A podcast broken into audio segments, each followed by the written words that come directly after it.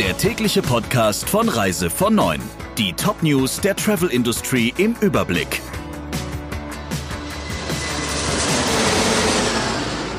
Mein Name ist Jennifer Hess. Einen schönen guten Morgen. Wegen der Ausbreitung des Coronavirus brechen die Touristikaktien ein. Wertpapiere von Fluggesellschaften und Touristikkonzernen haben zu Anfang der Woche mit ordentlichen Einbußen darauf reagiert. Die TUI-Aktien haben um gut 10 Prozent nachgegeben, Lufthansa-Papiere um 8,5 Prozent und Anteile von EasyJet um 15 Prozent. Eigentlich hatten die Börsen das Coronavirus schon fast abgehakt. Die neuen Fälle in Italien drücken aber die Stimmung bei den Anlegern und lassen die Werte touristischer Papiere fallen.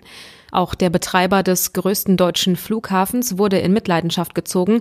Fraport-Aktien haben um gut sechs Prozent nachgegeben. Und auch sonst reißen die schlechten Nachrichten um das Coronavirus nicht ab. In China sind an einem Tag 150 Menschen gestorben, insgesamt jetzt fast 2600.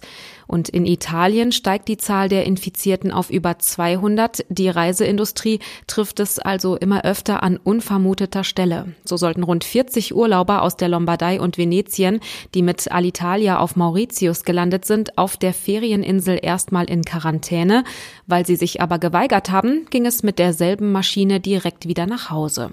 Schon am Sonntag hatte Österreich den Bahnverkehr von Italien ausgestoppt, weil zwei deutsche Frauen in einem Eurocity-Zug von Venedig nach München Fieber hatten. Der Test auf das Coronavirus war aber negativ. Am Sonntag wurde wegen eines Sandsturms aus der Sahara der Betrieb an sämtlichen Flughäfen auf den Kanarischen Inseln eingestellt. Nach Informationen der Regierung waren bis zu 14.000 Passagiere von den Flugausfällen betroffen. Gestern wurde der Betrieb wieder aufgenommen. Allerdings ist es noch zu Verzögerungen gekommen und auch für heute ist keine Wetterbesserung in Sicht. Die Menschen wurden aufgefordert, ihre Aktivitäten im Freien einzuschränken.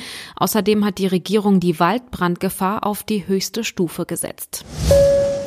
Reiseland startet ein Pilotprojekt für Urlaub auf Pump. Mit acht Reisebüros aus Hamburg hat die Kette eine etwa dreimonatige Pilotphase gestartet. Die technische Plattform für die Kreditvergabe ist das Erfurter Startup YouCanDo, Bankpartner die Südwestbank aus Stuttgart. Wenn es erfolgreich ist, soll eine bundesweite Ausdehnung geplant sein. Experten schätzen nach Informationen des Anbieters, dass schon jetzt rund jede vierte Reise finanziert wird, zum Teil über teure Überziehungskredite. Der Anbieter selbst verspricht faire Zinsen. Über die genaue Höhe dieser Zinsen hat er sich auf Anfrage von Reise vor 9 bis jetzt aber nicht geäußert. Schaufensterwerbung ist bei Reisebüros immer noch beliebt. Laut einer Umfrage des Dienstleisters Infox glauben rund 60 Prozent der Reisebüros, dass Plakate und Angebote in ihren Schaufenstern bei den Kunden Beachtung finden. 55 Prozent gehen auch davon aus, so Laufkundschaft zu erreichen. Bei der Umfrage haben knapp 1150 Reisebüros mitgemacht. Rund die Hälfte davon sagt aber auch, dass viele Kunden die Angebote zwar wahrnehmen, dann aber im Internet danach suchen. Das waren die wichtigsten Meldungen im Überblick. Wir wünschen noch einen schönen Dienstag.